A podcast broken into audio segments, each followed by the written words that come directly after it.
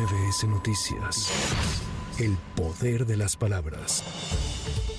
Marcelo Ebrard aseguró que el proceso de elección de candidato presidencial de Morena ya no tiene remedio y pidió a la dirigencia del partido reponer el proceso ante los diversos incidentes que se encontraron durante el conteo de boletas. El ex canciller aseguró que fueron tolerantes, abiertos y escucharon todo tipo de argumentos para justificar los incidentes. Sin embargo, considera que el porcentaje de urnas canceladas es muy alto y la muestra tiene que ser representativa y ponderada.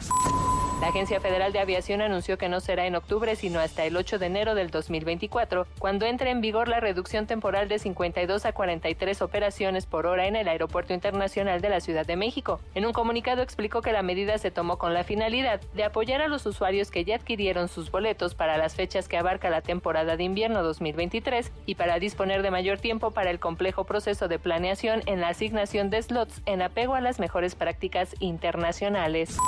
El fiscal de Morelos, Uriel Carmona Gándara, obtuvo una suspensión de plano en contra del traslado del que fue objeto anoche del reclusorio preventivo Varonil Sur al Centro Federal de Reinserción Social 1 Altiplano en Almoloya de Juárez, donde pasó su primera noche. Sin embargo, la Fiscalía General de Justicia Capitalina aclaró que no solicitó el traslado del imputado. El vocero de la institución, Ulises Lara, informó que solo participó en el traslado en cumplimiento a una solicitud de la que no aclaró su origen.